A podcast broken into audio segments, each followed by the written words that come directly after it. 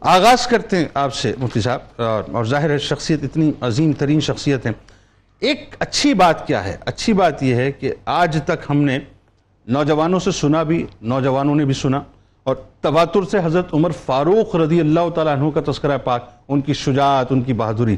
حضرت زید بن خطاب رضی اللہ تعالیٰ عنہ کا تذکرہ اس طرح سے نہیں آتا جس طرح آنا چاہیے۔ لیکن آج کوشش کریں گے، حق تو ادا نہیں کر سکتے۔ خاندانی تعارف آپ رضی اللہ تعالیٰ عنہ کا قبول اسلام اور پھر جو اسلام کی راہ میں آپ نے تکالیف یعنی ہجرت ہے، ہجرت برداشت کی، پھر اس کے بعد مواقعات ذرا بتائیے، پھر السابقون الاولون کا جو تاج سجا آپ کے سر پہ؟ جناب۔ بسم اللہ الرحمن الرحیم۔ بہت شکریہ۔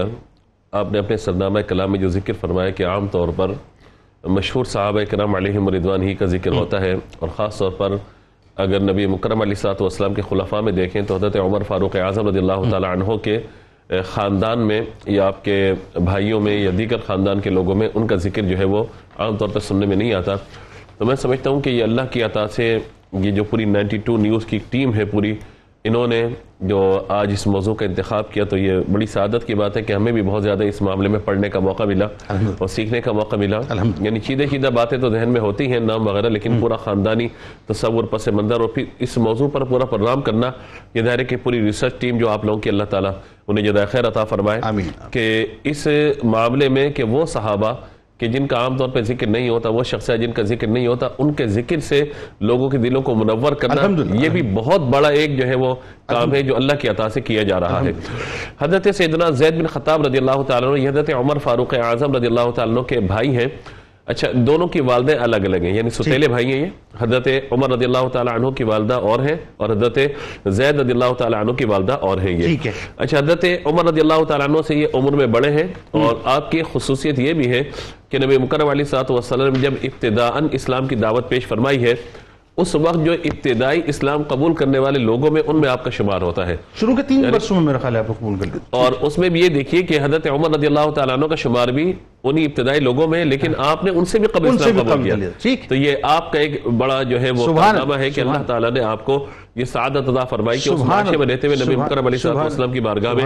اور اسی لیے آپ یہ دیکھیں کہ وہ ٹائٹل جو صحابہ کرام علیہ مردوان کے ساتھ رضی اللہ عنہ ورضوان اور ان میں بھی وہ ٹائٹل کہ جو بہت زیادہ اولن اسلام قبول کرنے والوں کے لیے فرمائیں گے السابقون الاولون من المہاجرین والانصار۔ اللہ۔ تو آپ کی شان یہ کہ السابقون الاولون بھی آپ ہیں اور اس کے بعد مہاجر بھی آپ ہیں۔ سبحان اللہ۔ کیا یعنی السابقون الاولون بھی آپ کے سر پر تاج کا سہرہ سجا ہے یہ اور اس کے ساتھ ساتھ المہاجرون کا جو ہے وہ لقب بھی اللہ تعالیٰ نے آپ کو عطا فرمایا۔ اچھا السابقون الاولون کی انتہائی سپرلیٹو ڈگری ہے یہ۔ رہتی دنیا تک مطلب اس میں کوئی ان کا مقام ہی اور ہے۔ دیکھیں اللہ تعالیٰ نے جو ارشاد فرمایا نا کہ وہ لوگ کہ جنہوں نے فتح مکہ سے قبل لا یسوی منکم من انفق من قبل فتح وقاتل۔ ہاں، ہاں۔ وہ لوگ کہ جنہوں نے فتح مکہ سے قبل اسلام قبول کیا اور کچھ جنہوں نے فتح مکہ کے بعد اسلام قبول کیا۔ ہے۔ صحابی دونوں ہوئے ہاں۔ لیکن درجے میں ثواب میں مرتبے میں وہ برابر نہیں ہو سکتے۔ ہے کہ آغاز اسلام کے اندر جو مشکلات و پریشانیاں پریشانیاں فتح مکہ کے بعد ظاہر ہے کہ آسانی وہ یہ سر آ گئی تھی۔ ظاہر ہے کہ جنہوں نے ابتدار اسلام قبول کیا آپ حضرت زید بن خطاب رضی اللہ تعالیٰ عنہ ان میں ہیں کہ جو ابتدائی اسلام قبول کرنے والے ہیں۔ اللہ۔ اچھا آپ کی کنیت جو ہے وہ ابو عبد الرحمن میں ذکر کی گئی اور ابو سعود میں ذکر کی گئی۔ آپ کی جو ایک اور فضیلت ہے وہ یہ ہے کہ مدینہ منورہ میں حضور اکم صلی اللہ تعالیٰ علیہ وآلہ وسلم میں جب مواقعات کا رشتہ قائم فرمایا تو ایک مہاجر ایک انصاری دونوں میں آپس میں مواقعات کا رشتہ قائم فرمایا گیا۔ تو آپ کا جو مواقعات کا رشتہ قائم فرمایا گیا دو نام ہمارے سامنے آتے ہیں۔ ایک تو معد بن عدی عجلانی ہے انصاری یا بعد نے ان کو مان بھی لکھا ہے۔ عین کے ساتھ نون ہے یا عین کے ساتھ دال دونوں تلفظ ہمیں جو ملتے ہیں۔ لیکن زیادہ تر جو ہے مان کا نام آیا لیکن بعض کتابیں مات کا نام بھی آیا لیکن وہ آگے بلدیت جو ہے وہ عجلانی انصاری وہ بالکل سیم ہے بالکل اس میں کوئی معاملہ نہیں ہے۔ مواقع قائم کر دی گئی۔ تیسری جو آپ کی ایک میں سمجھتا ہوں کہ بڑی ایک بات ہے وہ یہ ہے ہاں، کہ اصحاب صفہ میں آپ کا شمار کیا جاتا ہے۔ اچھا۔ یعنی وہ جو ستر اصحاب اکرام ہیں کہ جن کا ہاں۔ کام ہی یہ تھا کہ نبی مکرم علیہ السلام کی خدمت میں رہنا اور حضور صلی اللہ تعالیٰ علیہ وسلم کی علم حاصل کرنا۔ اسی لیے ظاہر کے علماء کی بات کریں گے امام بخاری امام مسلم جیسی ہستیاں آپ سے احادیث کو روایت کرتی ہیں۔ اچھا۔ جو احادیث ہیں آپ کی بیان ہاں، کرنا ہاں، وہ امام بخاری نے بھی روایت کی مرویات۔ وہ امام بخاری نے بھی روایت کی امام مسلم نے بھی روایت کی ہیں تو آپ دیکھیں کہ فقط السابقون الاولون نہیں نہ صرف یہ کہ آپ مواقعات بلکہ علم کا مقام اتنا بلند و بالا ہے امام بخاری امام مسلم جو آپ سے حدیث کو روایت فرما